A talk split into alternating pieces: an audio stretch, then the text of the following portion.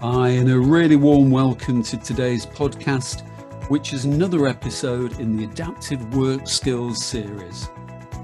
I'm Chris Watson from Endor Learn and Develop, and we're a specialist provider of behaviourally based learning services. Our aim is to deliver practical ideas to extend the performance of people. It is true that we can't always choose the jobs that we do especially in today's highly competitive marketplace. However, you may still be able to exert some influence over the type of company that you want to work for.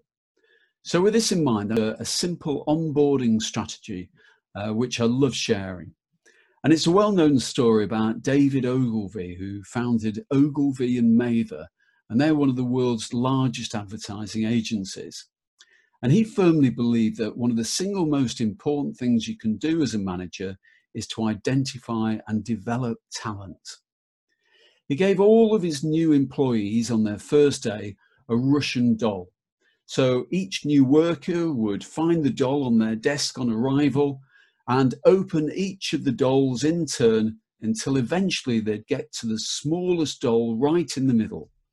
And inside, they would discover a handwritten note by David Ogilvy himself, which said, If we recruit people who are smaller than ourselves, then we will become a company of dwarfs.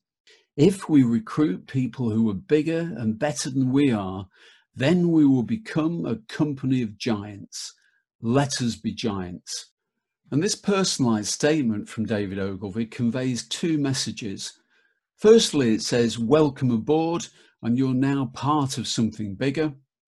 But also that we believe you have got the talents and capabilities to achieve great things.